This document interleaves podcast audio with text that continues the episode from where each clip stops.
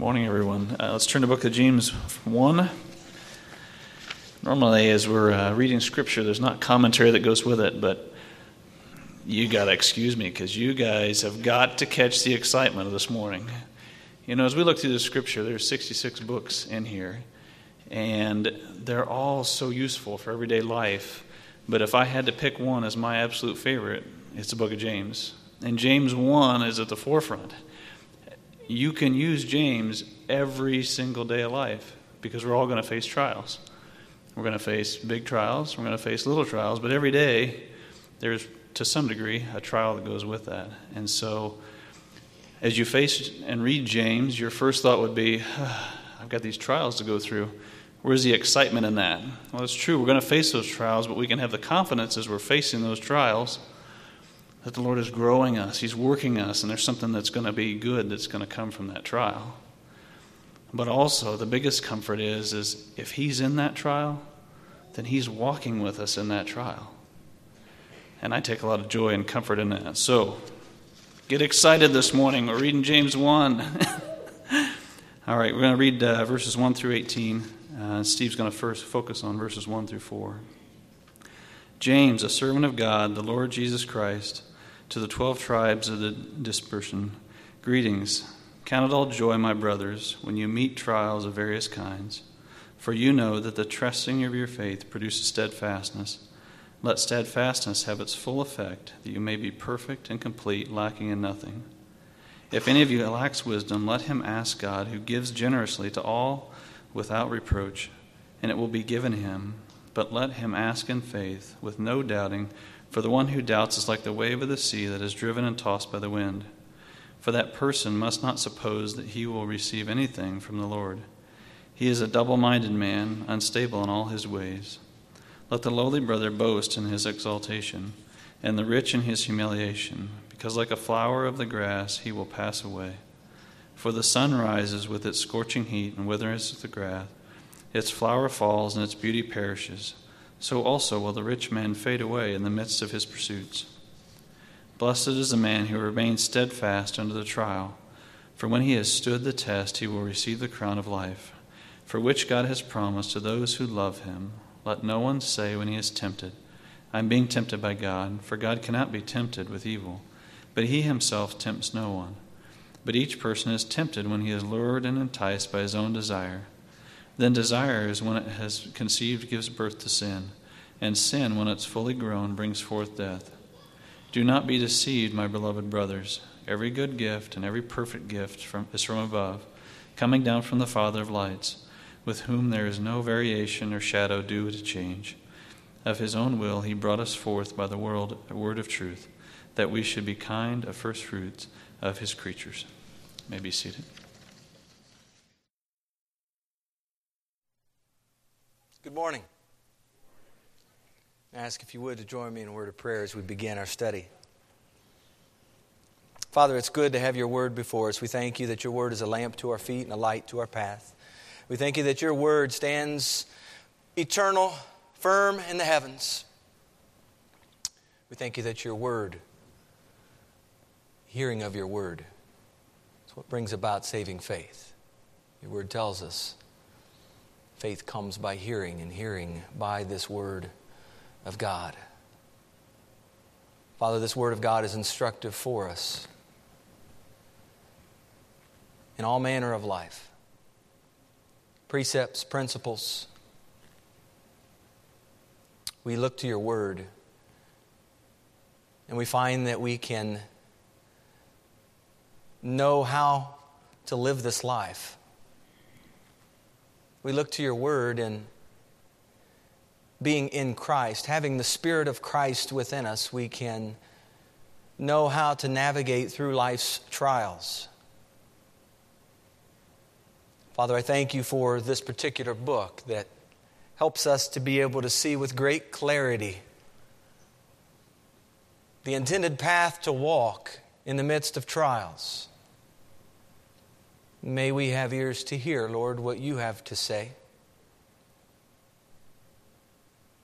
Father, I pray that as we hear your word, hear what your word has to say,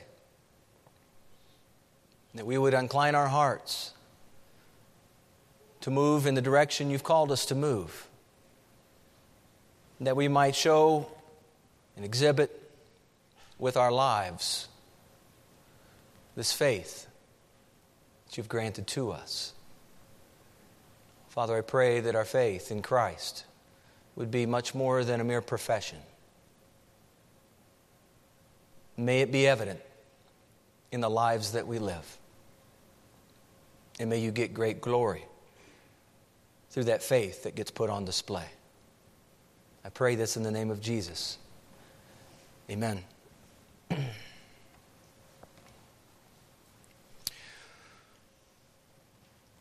Whenever you take up studying a, a new book of the Bible, like we're doing this morning,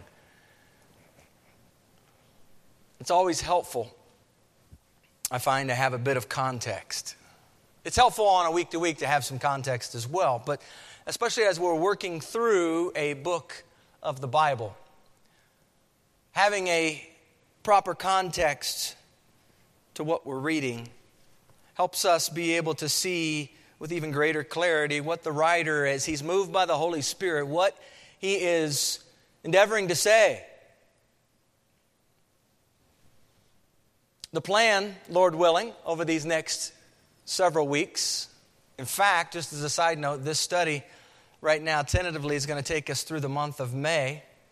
So you can just think of it this way that by the time we get to the end of James, it's probably going to be a little warmer. And uh, we can hold on there a little bit for some of you that are wrestling and having a hard time with this. Um, hey, it's winter. It's winter, and it's cold, it's snowing. But God's Word is alive and active, and we're going to study His Word this morning. And I pray that His Word will breathe life and breathe hope into each one of you here this morning. So, we are on a journey beginning today in the book of James. And you know, as we begin a new book study, I always find it interesting and, and helpful to draw your attention to the work yet to be done here. What do you mean? I mean, I want to encourage you as we work through this book, perhaps take up notebook and pen to take some notes, not just on a Sunday message, but to make the book of James your own study, asking of God throughout this study what He would have you to know in His Word, making notes of what God is teaching you through this short but life impacting book of James. As you begin to study this book yourself, you'll begin to see that God is concerned about your faith and how your faith gets worked out in the course of your life. And while I encourage each one of you to be present throughout this study, I also want to up front actively encourage you to pursue the Lord here. Pursue Him. Read this book. Read James. Hopefully, you did that this week. You read the entirety of it. Read it again, and read it again, and read it thoroughly. Read it to hear from the Spirit how He would desire for you to walk out your faith in Christ. One writer says, speaking of James and his purpose here, he says, James is concerned with the fact that Christian faith is more than mere profession. Throughout the epistle, his concern is to impress on his readers the fact that Christianity is not a faith merely, but through the power of faith, a life.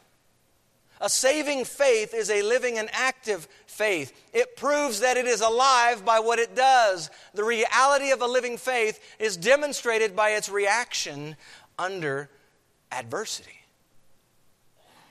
And we'll see some of this even yet today as we begin looking James chapter 1. We see the testing of your faith is spoken of here in verse 3.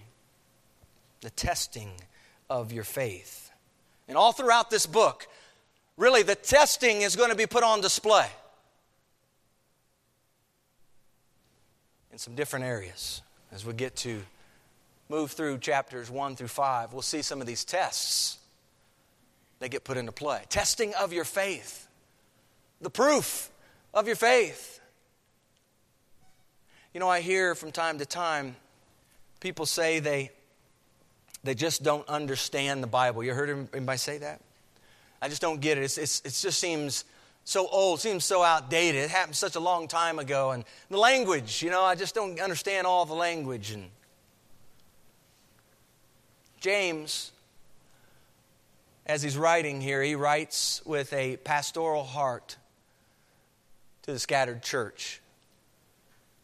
He's not writing to primarily explain theological difficulties or to lay out God's plan of salvation nor is he writing to address an individual per se or provide some course correction for an erring church, i.e., Corinth. James very well might, may be the simplest book in the scripture to get, to understand. That being said, if we have the Spirit of Christ in us, each of these books can be understood for seeking the Lord. James, if you read through it, has this emphasis on the practical, ethical, moral ways of living in Christ. And in saying it's practical, I want to put forward, in case one is equating practical. See, practical does not equate in the book of James with fluff. soft. Practical means the idea that, as James puts this forward, and we think there are 108 verses here. Not very many verses. They're loaded with practical instruction. What kind of instruction? Imperative kind of instruction. Do we know what we mean when we say imperative kind of instruction?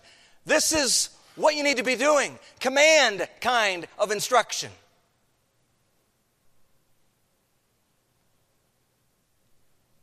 Someone said there's 54, if you read through, 54 imperatives scattered throughout this short book. That's a lot of imperatives for a short book. 54 in 108 verses.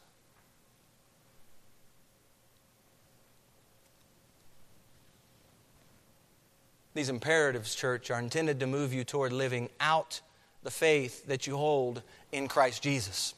Now, James is a pastor writing to his scattered flock abroad. We see that.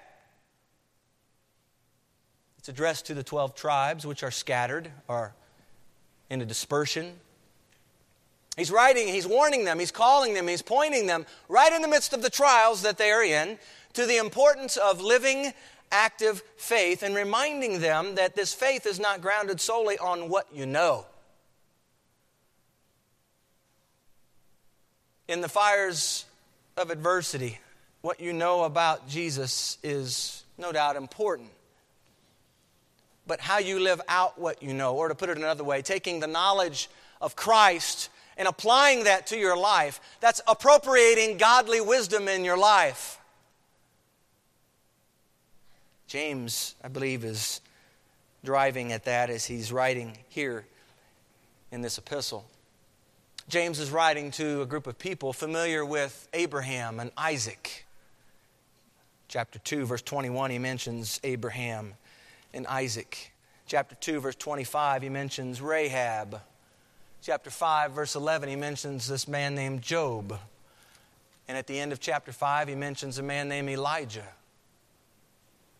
It's interesting that in looking at the people that he includes in this particular letter,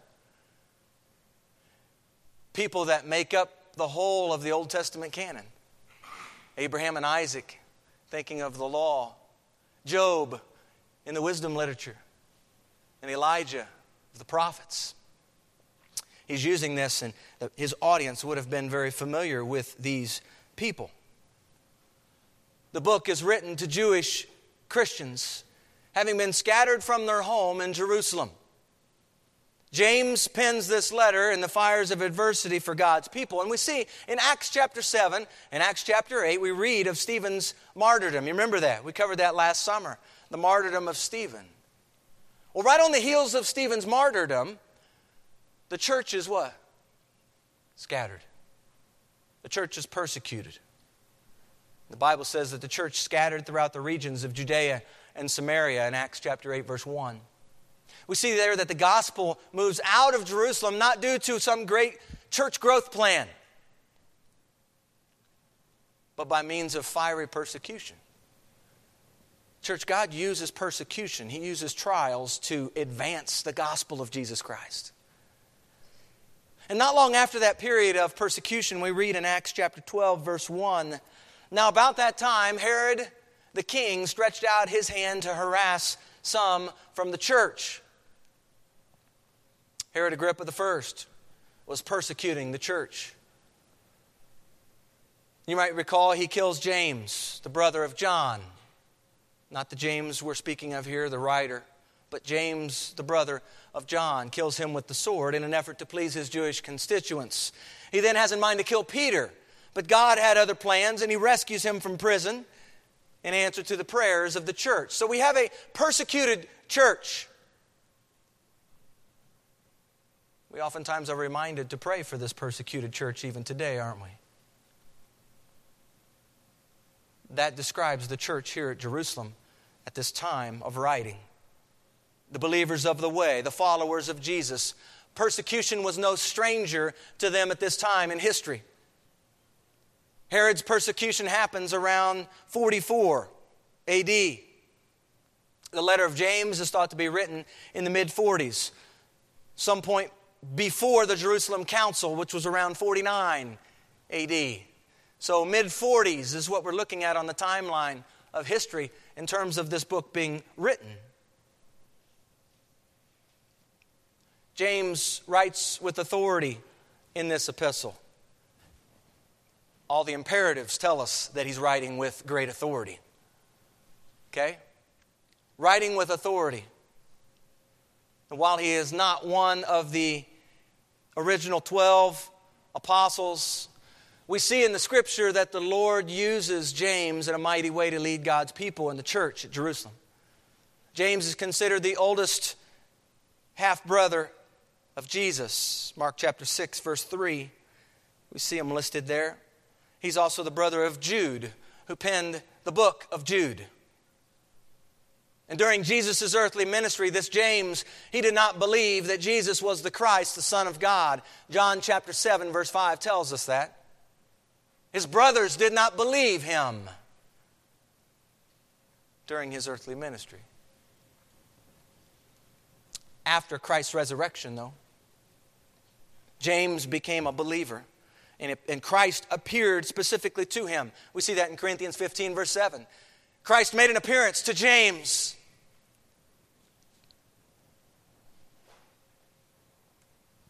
James is one of the many who were gathered for prayer in that upper room in Acts chapter 1, verse 14, following the ascension of Christ and as a prelude before the arrival of the Holy Spirit. We see that Mary, the mother of Jesus, and his brothers are present there in the upper room gathering. James is the one who takes over leadership in the Jerusalem church following Peter's release from prison in Acts chapter 12. This James is the one who speaks authoritatively at the Jerusalem Council in Acts 15. And when you turn to the pages in the book of Galatians, you see this verse in Galatians chapter 1, verse 19.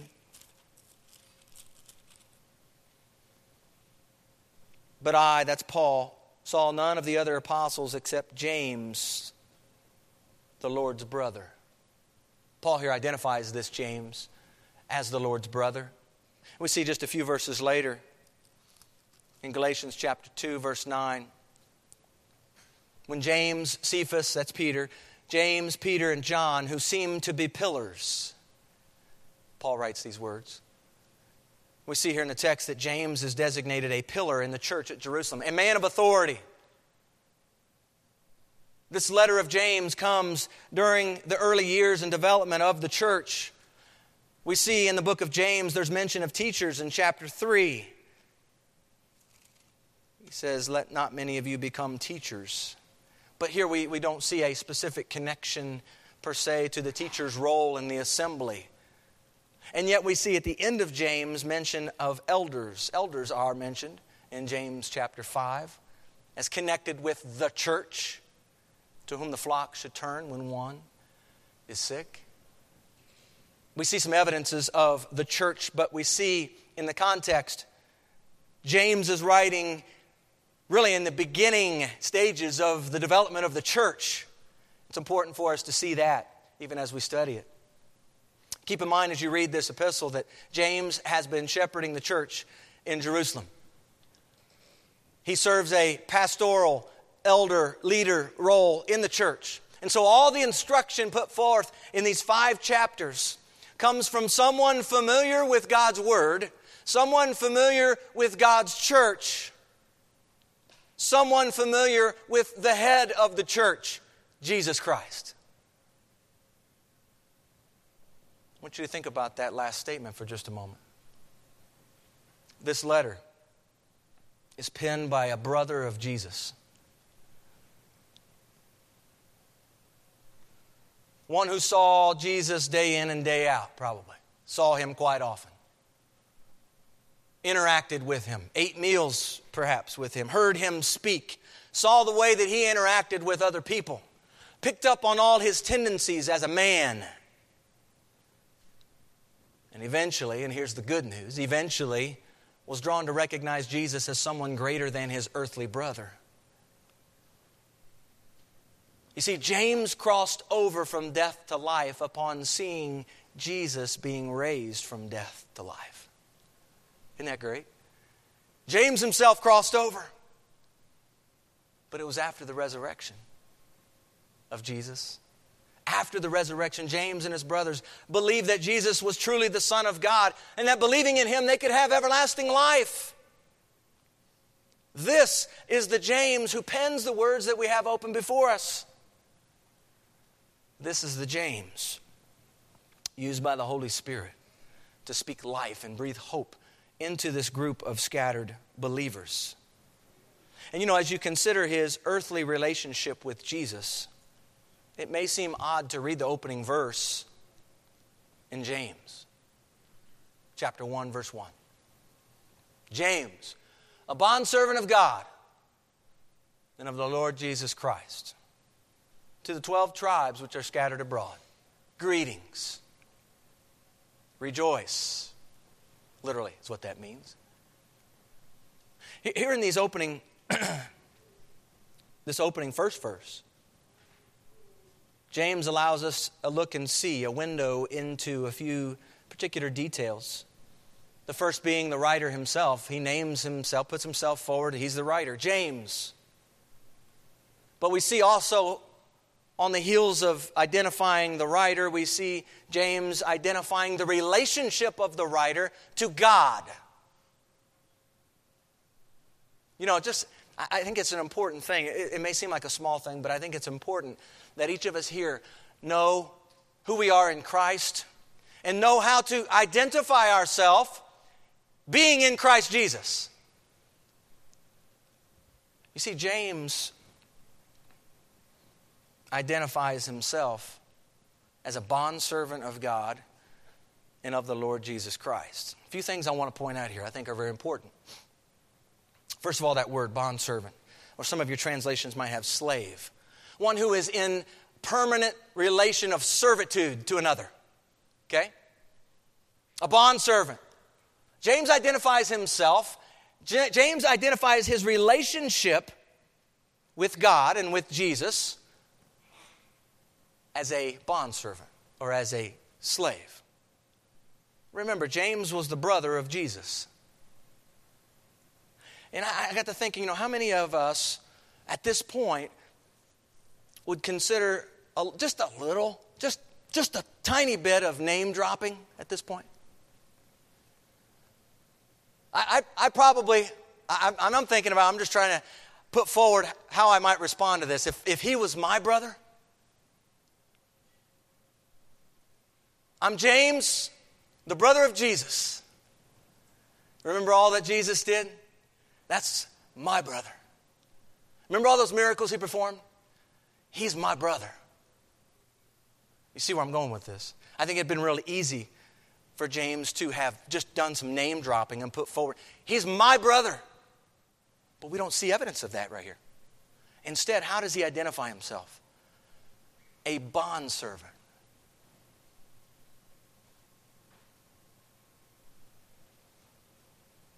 He identifies himself in relationship to God and Jesus as a slave. Does this tell you something about James? Does this tell you anything at all about his humility? About how God has humbled him? About how God has awakened him to his rightful alignment and place, submission under the authority of God? In fact, it gets better as we continue looking at this introduction. Not only does he say he's a bondservant of God and Jesus, but I want you to notice too how he, he, how he identifies Jesus. Look, a bondservant of God and of the Lord Jesus Christ. You see, James not only identifies himself right here in relationship to Jesus, but he identifies his relationship. He says, He is my Lord. I'm a bondservant of God and of the Lord Jesus Christ. You see, for James, the fact that Jesus was his Lord far outweighed the fact that he was his earthly brother. Church, just as a side note, that is instructive for us.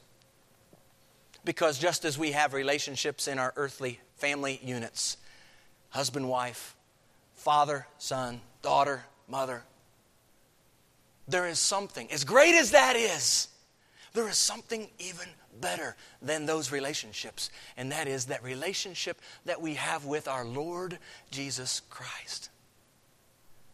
And we see this evident in James. James prioritizes and he places forward his identity with Jesus. He doesn't mention that he is his brother. I want you to get what he does mention Jesus is my Lord.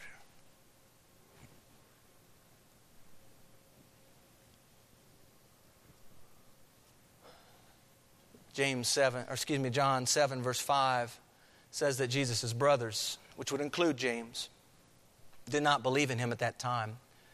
But here in the first verse of this epistle, as he opens up this letter, James makes clear where he stands with Jesus. He is my Lord. This is who I'm following now with my life.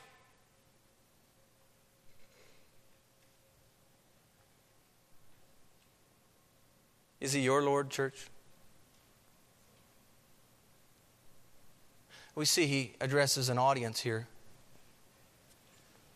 To the 12 tribes scattered abroad, these 12 tribes would have been recognizable. A recognizable address to a group of Jewish Christians familiar with the history of God's people. 12 tribes, you think of 12 tribes of Israel. Context tells you that James is speaking to other brothers in the Lord, to those in the faith. And then you have a very general one word opener, a welcome. Greetings. Or rejoice.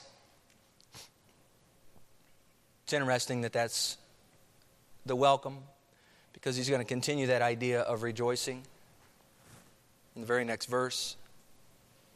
So, from verse 1, James is quick then to address the condition of his audience. Church, we must, as we read through a book of Scripture, we must understand why the writer is writing, to whom he is writing. When we get some picture of what's going on, it's then that we begin asking those questions and asking of the Lord, how then do we apply this text? Please don't begin with the application.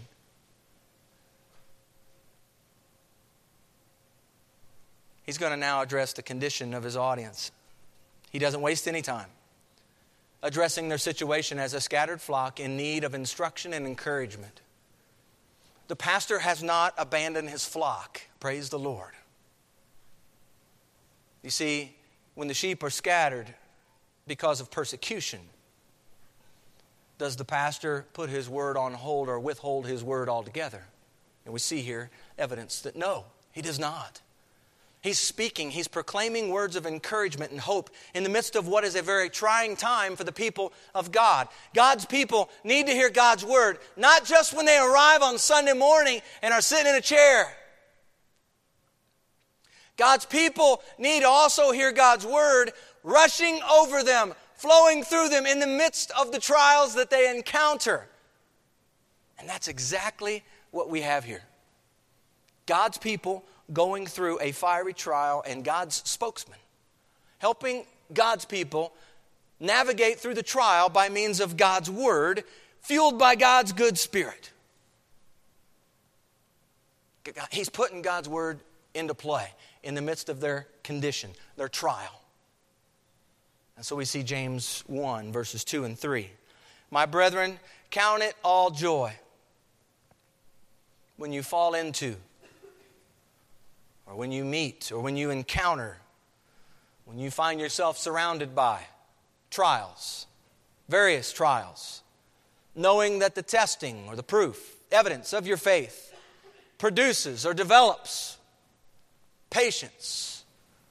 I believe the better rendering here is perseverance. Some of your translations may have perseverance here. Literally, the way this begins in the original language all joy you all count it.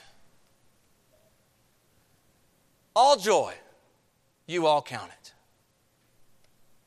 The tendency when you arrive at James 1, 2, 3, and 4 is to wonder how to how, how you reconcile counting it all joy in the midst of your various trials. Anybody ever thought that as you read? How am I supposed to consider this joy when I'm going through a trial? What possible connection does my trial have with joy? They don't seem to fit together, Lord.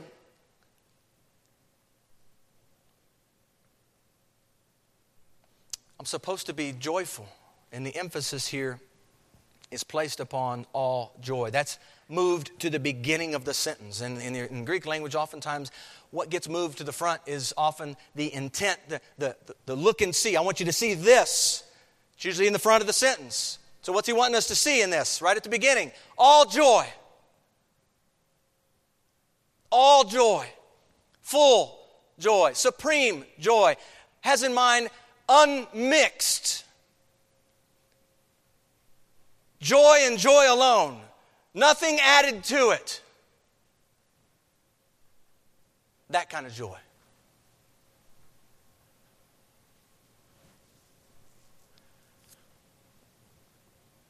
And yes, the answer to the question as to whether I'm to be joyful through this trial, the answer is yes, but not simply because God says so, while that's a good reason to do it because God said so. There are some good reasons to count it all joy when you meet trials, when you encounter trials head on. First of all, it's good to know that the trials you face are not without purpose, nor do they happen by chance. The trials that you face are intended to, the scripture says, produce something in you, producing something that is productive in you. Church, listen, this is God's way. This is God's way. These trials that come, they are intended to produce something. I think I mentioned in my email. One of the, I have two words at the top of this book in my Bible. Trials produce. They produce something. And in the moment, I may not know exactly what that is. All the more reason for me to hold on and to persevere. That's what God's doing. And as we'll see, there's more than just simply acknowledging the fact that we're to persevere through it. Uh, we see here that the question what is that something productive? If it's producing something in me, what is that something it's producing according to the text? The Bible says patience or perseverance. What is this perseverance? Give you a handle on what that is. In the New Testament, primarily, characteristic of a man who is unswerved from his deliberate purpose and his loyalty to faith by even the greatest trials and sufferings. Someone who perseveres. The idea of perseverance implies there are obstacles for one to overcome. I know some in here have run a marathon. There are some obstacles to overcome when you run a marathon. The kind of perseverance we're talking about from the scripture is not the perseverance of, you know, this, this waiting, so to speak. You think of patience and you might think of someone who's just simply waiting. I believe the word uh, perseverance, this, it couples the idea of patient endurance. So it's, it's not the, uh, the idea of one sitting in the, the doctor's room waiting quietly for results from the doctor. This is the kind of perseverance, we think about perseverance, it's active, it's pursuing, it's enduring in the midst of some hardships, some struggles, some obstacles that are in the way. We're fighting through it.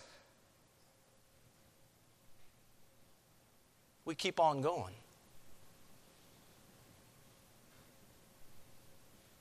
What does perseverance, church, do in you? Why is it a good thing to see that these, we're to count it all joy when you fall into these trials, knowing the testing of your faith produces this perseverance, this patience? When you turn to the book of Romans, you get, you get to uh, piece this together a little bit. And, and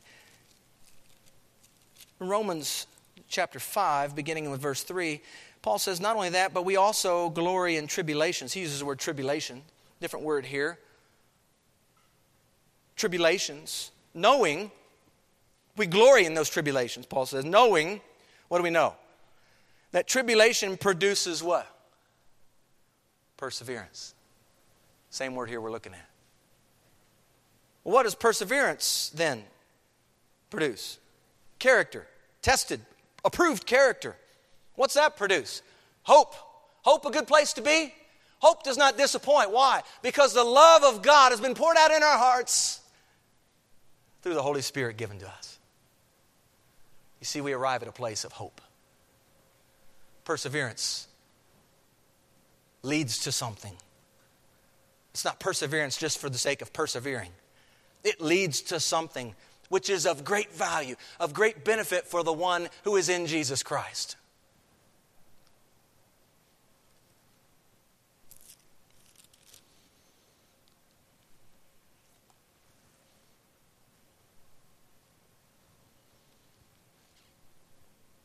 We see coupled with Romans 5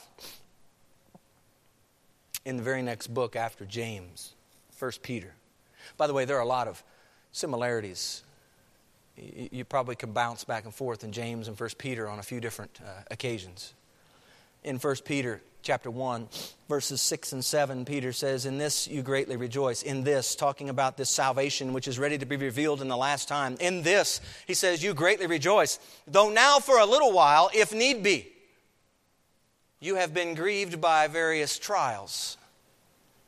Why? That the genuineness of your faith, the genuineness of your faith, sounds like the testing of your faith in James chapter 1. That the genuineness of your faith, being much more precious than gold that perishes, though it is tested by fire, may be found to praise, honor, and glory at the revelation of Jesus Christ. Do you see there's something greater here than simply just enduring? It leads to something, it does something. And the text is going to tell us here in just a moment what it does, what its intended purpose is, what God's intended purpose is for this working in us.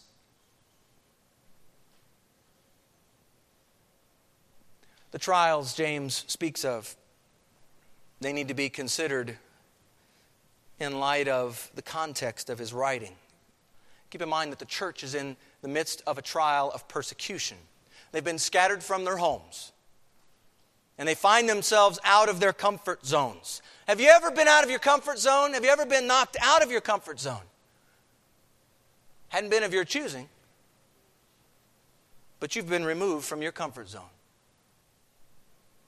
You see, trials, according to James, are those things in your life that pull you away from your ordinary routine. those things that require a change in the way that you've previously done things. Just found out late last night. There's one in our body who gone through the death of a loved one. Lost his father. Maybe it's news of a debilitating disease of some kind. And life changes for you. It's not the way it always had been. You see, that's the kind of trial James is addressing to the scattered church.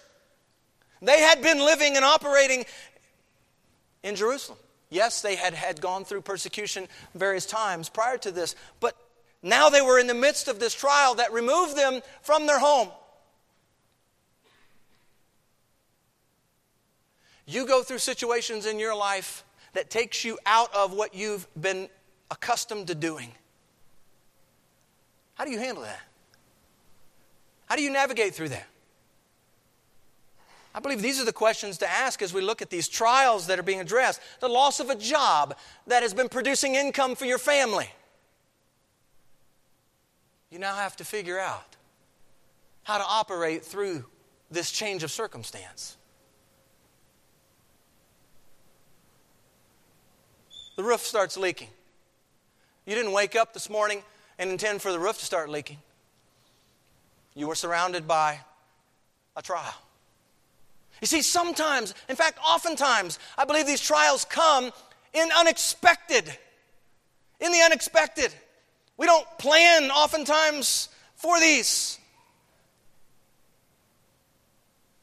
The idea of falling into, finding yourself surrounded by trials. You're driving on the interstate and it's sub zero temperatures, and your car decides not to work anymore. A practical example, yes, pales in comparison to the persecution of the church that they were going through as James is writing but it helps us to be able to see the kind of trials James has in mind as he's penning these words. Trials, according to James, require faith, a tested faith. One writer said that faith is tested through trials, not produced by trials. Trials reveal what faith we do have, not because God doesn't know how much faith we have, but to make our faith evident to ourselves and to those around us. You know, I'm reminded of what Jesus says in the Gospels. When I return, will there be anyone found with faith? Is there anybody going to be walking by faith?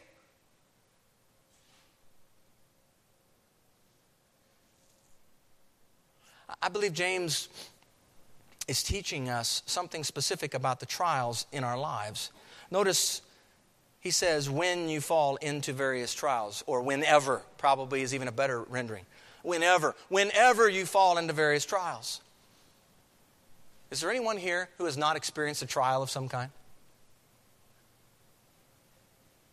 Didn't think so.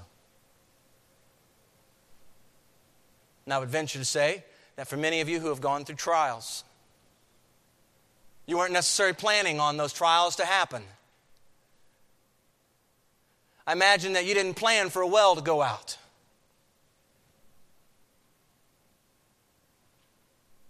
We could go around the room. Each one of you have certain trials.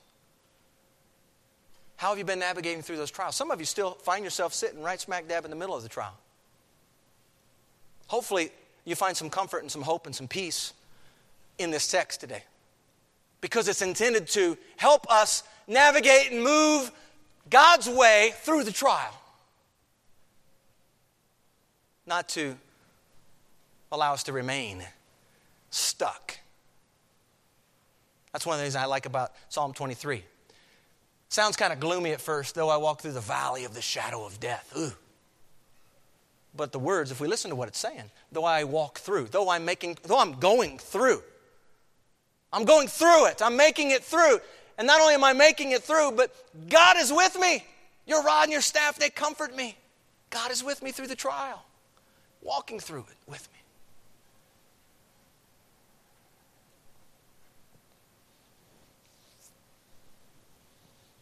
So, these trials that come, oftentimes unexpectedly, the text would call us and say, All joy. Remember, that's the beginning. All joy. Count it. Count it all joy. Nothing but joy. Joy and nothing else. Whenever you find yourself surrounded by trials, the imperative here is to count it or to consider it, and that's coupled with this all joy. James is advocating a biblical response. This is a response, a biblical response to trials that will come. And as for the church in Jerusalem, this is a trial they are currently in. Your response to trials is significant in light of what God desires to do through your trials. My brethren, count it all joy when you fall into various, that word various, manifold, multicolored trials. You see, the trials that we have we, if we took time and we went down the rows and we talked about some trials that you are aware of in your life, some of your trials have severe spikes to them. They may be only a short length of time, but the severity is great. Some of you have gone through trials, and maybe some of you are still going through trials that are long. They're difficult. Maybe they don't have the severity of the spike, that another brother or sister might have, but these are long trials. The Bible is going to tell us something here in a couple weeks when we get to chapter 1, verse 12, about the brother and the sister, the one who endures is going to receive a crown of life. There's good news there, church. Persevere, endure, keep pressing on through this trial. Consider it all joy. knowing, look at verse 3. Knowing that the testing of your faith produces patience. This knowing is a, an experiential kind of knowing. The knowing that comes through, listen to this, it comes through relationship. Relationship. A believer in Christ who goes through a trial is intended to know something about the God he serves. Why? Because apart from a relationship with Jesus Christ, apart from him being Lord of your life, you cannot truly know what James is writing about here. You pick up this word, and if you're not in Christ, you pick this up and go, This, is, this doesn't make any sense. That, that's totally out of How could we do this? Joy and trials, that don't even match.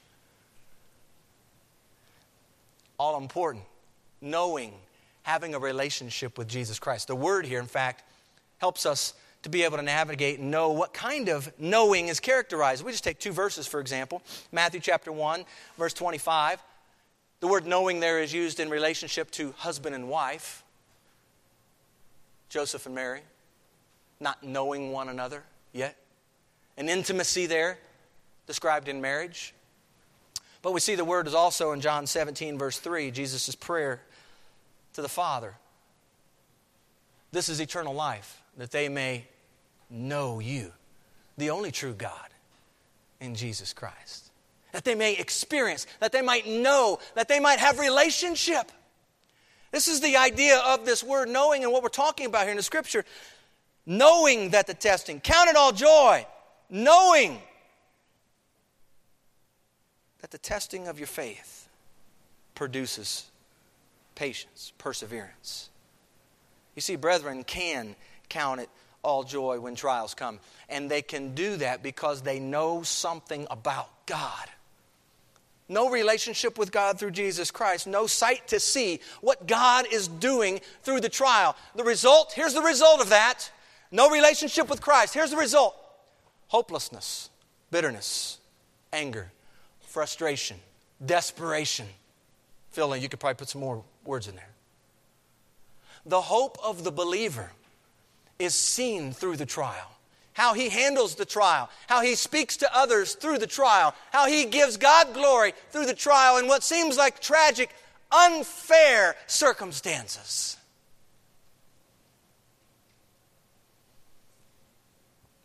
Testimony to God's goodness in light of your trial causes others to shake their heads, scratch their foreheads, wondering, asking, but perhaps awakening them to the truth of knowing this Jesus as well. I don't know Jesus right now, but as I watch, and you fill in the blank of the name, as I watch so and so and how they are navigating through this trial, I want what he has. You see, you have opportunity in the midst of the trial that you encounter. You have opportunity not only to allow God to work in you this perseverance, which leads to something greater. We're going to see in verse 4. We're going to finish there. But you have opportunity to also influence others who are watching you. They're watching how you navigate the trial that you're in. They may know you as a Christian and they're just waiting. They're just waiting to see how is he going to handle this? The question becomes are we going to please God even through the trial?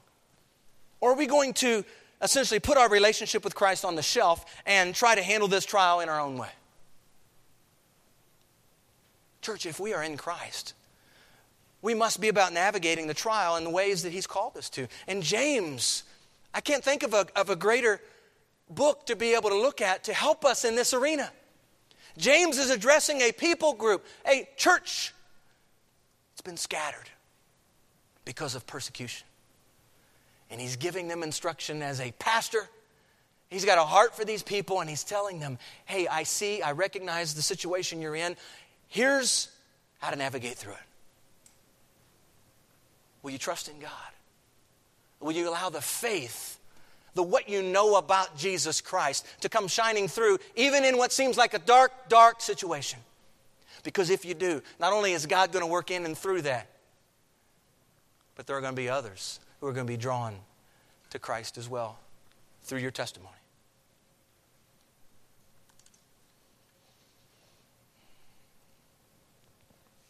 Count it all joy when you meet various trials, knowing what? Knowing what? That the testing of your faith produces patience or perseverance. The testing of your faith produces per- perseverance, patience. I, I, I, pray that if you hear nothing else, I, I pray that you would hear, that you would know what God, what God is after. What is, asking the question, what is God after here? He's about testing your faith. Some of us don't even like the idea of having our faith tested. For some of us, that is frightening to think about that. Why is he about that? I know from the Bible that God and his desire is nothing but good in your life. And you say, How is this trial good? Turn to Romans, please.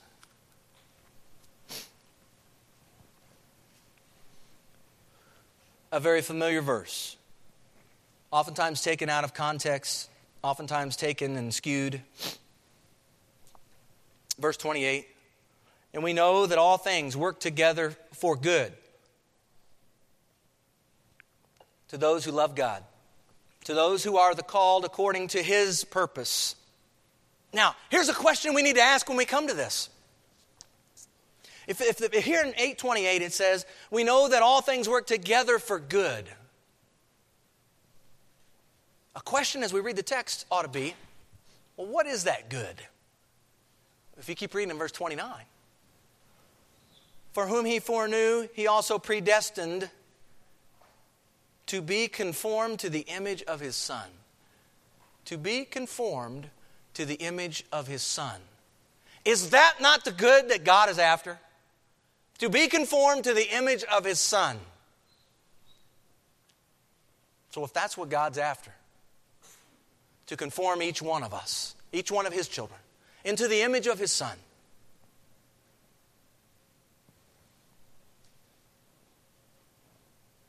I can rejoice in the trial.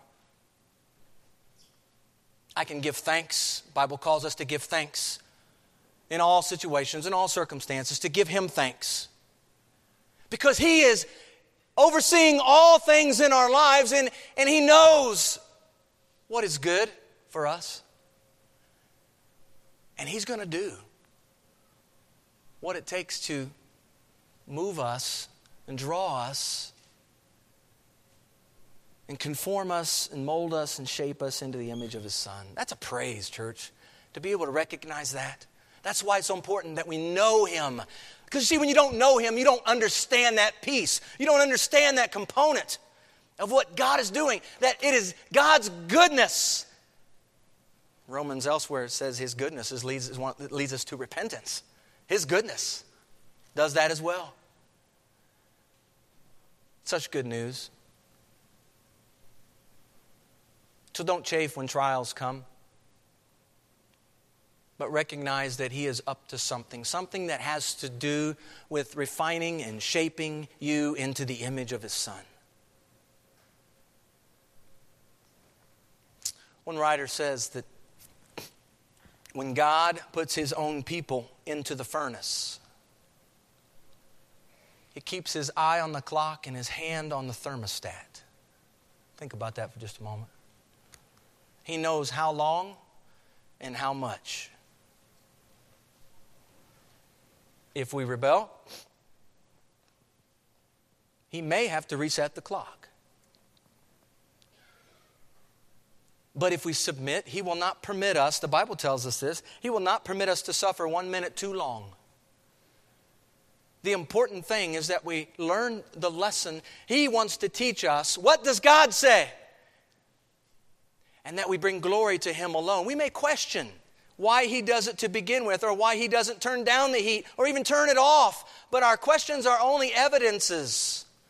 In some situations, this is true. Our questions, depending upon the, the, the driving force behind the question,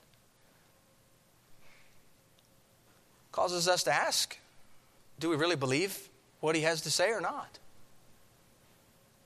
Job 23:10 says, "But he knows the way that I take, when he has tested me, I shall come forth as gold. Gold does not fear the fire. The furnace can only make the gold purer, brighter. You see, in light of what he's doing then through your trial, can you start to see why James says to count it all joy? All joy, you all count it. All joy.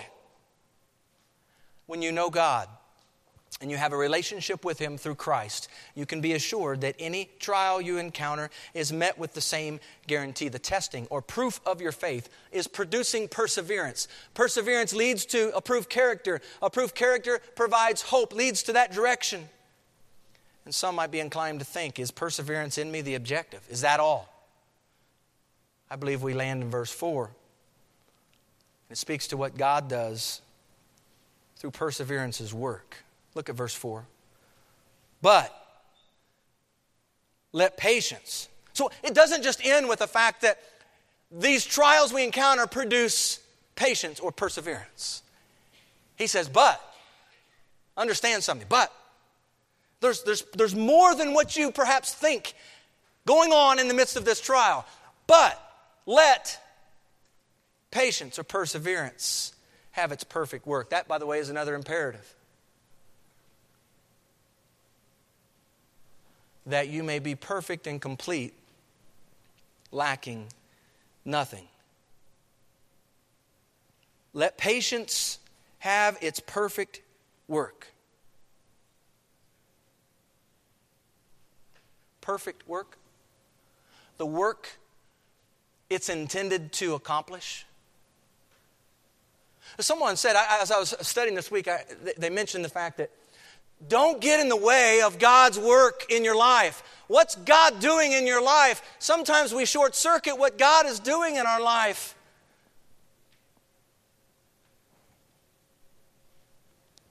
The Bible says, let patience, let perseverance have its perfect work. Its perfect work, all that it's intended to accomplish. And there are times in our lives when we may not know exactly in the moment what that is. But we're to let that persevering have its perfect work. Who's in charge of making that perfect, making that so? God is. He's the one who brings that about. Let it have its intended, completed finish. Some of us are so impatient, we want to just go our own way. Will you stand and allow God to do His work in your life through the trial? I guarantee you from what the Word says, there's a beautiful conclusion to that.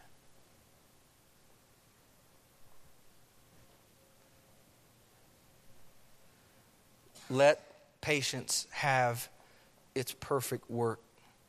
There's a, there's a purpose clause attached to this. Why let patience have its perfect work? Why? Here's why. That you may be perfect. The word here, in large part, speaks to maturity, perfect. That you may be perfect.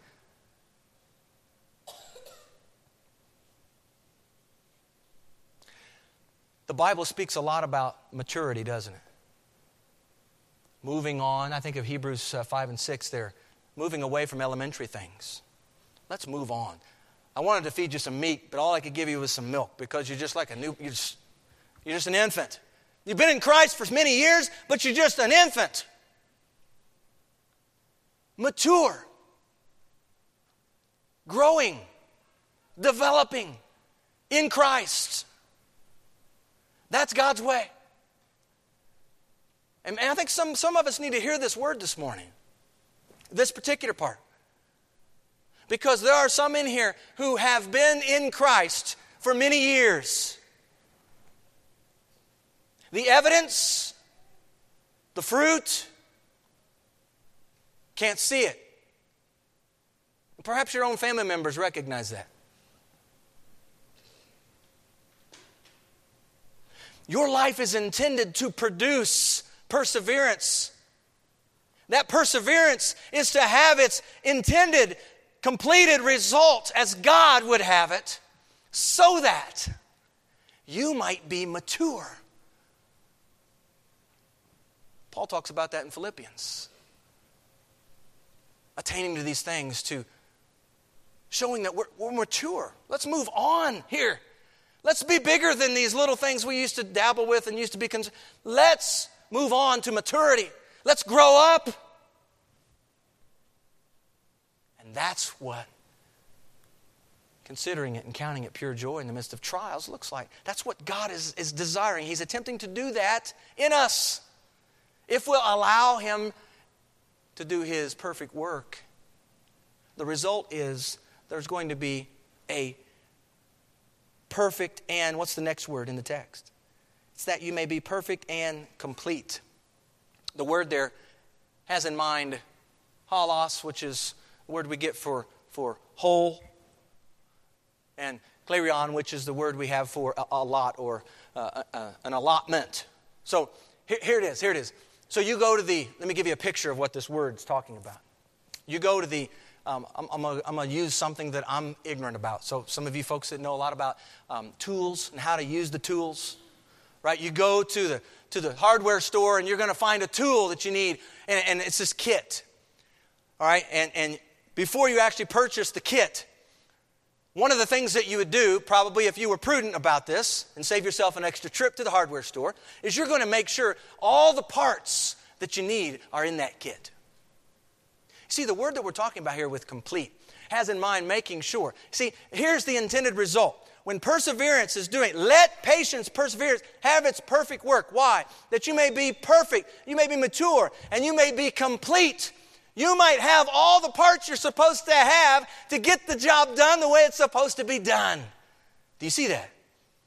That's the complete that's being spoken of here.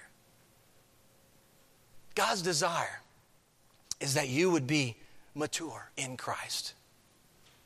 God's desire is that you would have everything his, He would desire to have done in your life. He wants that all for you. For His glory, of course, not for yours. That's the objective. maturity, completeness. That last phrase is simply a, another way of saying complete, lacking nothing. Lacking nothing. You know, as we, a few weeks back, this has been, uh, it's probably been a few months back now. I, I, I tend to go back to it quite often. Colossians chapter 1. Paul says that it is Christ whom we preach. Verse 28, 29. Him we preach, warning every man and teaching every man in all wisdom. Why? That we may present to God every man perfect in Christ Jesus. To this end, I also labor, striving according to his working, which works in me mightily. You see, the Apostle Paul in his ministry was about doing just this teaching and warning every man in Christ with all wisdom given to him, so that what? He might be able to present to God every man perfect, mature, grown up in Christ. This is good news. This is encouraging because it helps us to be able to see there's a place for the trial in our lives, and the place for the trial in our lives is not necessarily perhaps what we thought it was bad. But when we see what God's intended purpose is for it, what God is doing in us through it, and what God's going to do Himself through this, church, there's hope there's encouragement. And it really, when we see what the text says, it's a catalyst to do, to carry out this first imperative, and that is count it all joy. You see, when you take on a project and you're doing it by yourself, sometimes it can get a little overwhelming. Anybody here ever done a project by themselves and got in the middle of it? and realized, uh oh, I'm probably not the best one to be in the middle of doing this. This job ended up being bigger than what I thought it was going to be. You see, in our, in our relationship with the Lord Jesus Christ, we have Spirit of Christ in us. We have the Comforter, the Counselor working in us and through us. What's he doing? He's pointing us always to the things of Christ, reminding us of the very words of Christ, so that when we go through a trial, we're not walking through the trial alone.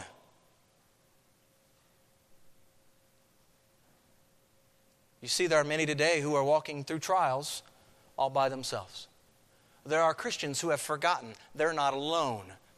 Oh, they may think they're alone, but they're not alone. If they have Christ Jesus in them, they are not alone.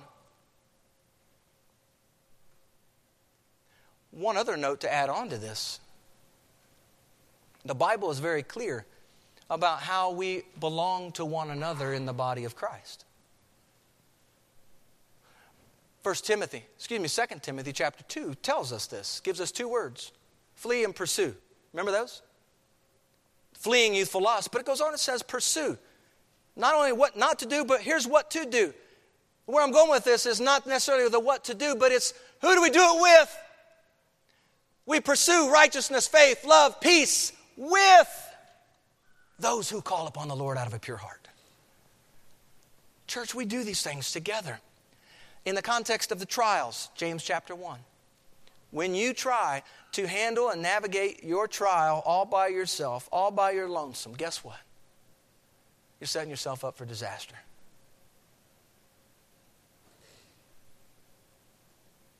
We're intended to work through these trials together, not in isolation, not solo, together.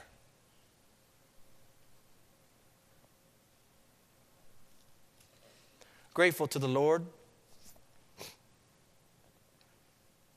for the word here at the beginning of this letter.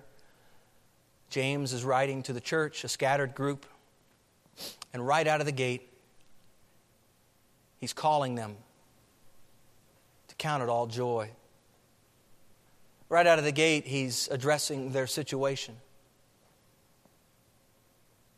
These trials they find themselves in. And he's helping them to understand, and he wants them to know that the testing of your faith produces perseverance. And that's good news to know because with that perseverance, we're then to allow or let that perseverance have its intended finished course, have its perfect work. Let it have its perfect work as God would have it in your life. And as you do that, here's, here's what's going to happen on the other end. You allow that to happen so that you may be perfect, mature, and complete. Have all the parts necessary as God would deem in your life. That you would live a life where you lack nothing. The Lord is my shepherd. I shall not what? Want. I shall lack nothing. Church, is the Lord your good shepherd this morning? Are you going to trust him? We're going to be talking a lot about faith, a lot about trust, a lot about belief, a lot about tests, trials. James is going to come back and he's going to weave in some of these themes time and time again throughout the epistle. A great starter, these first couple verses. A lot for us to consider, a lot for us to think through, but filled with hope, filled with encouragement things to put in our pocket and carry around with us in our days. So that when, perhaps later today or sometime tomorrow, you find yourself encountering a trial, remember what God's Word says. Remember what God says about your trials. And be obedient to walk in the way that He's prescribed. Amen? Let's do that and let's do it together as a church. Let's pray. Father, it is good to be able to see the plan that you have, to be able to see the purposes that you have revealed to us in your word. Father, I pray we would read your word. In reading it, we'll discover some wonderful truths. And I pray, Father, as we'll see next week, James is moved along by the Spirit as he's writing. He, he tends to pick up on these words and go from one subject matter to another subject matter just based on a word or two that he's using. And we'll see that as he ends verse 4, he says, lacking nothing. And he's going to pick up on that word lacking in verse 5 and call us to ask of God if we lack wisdom.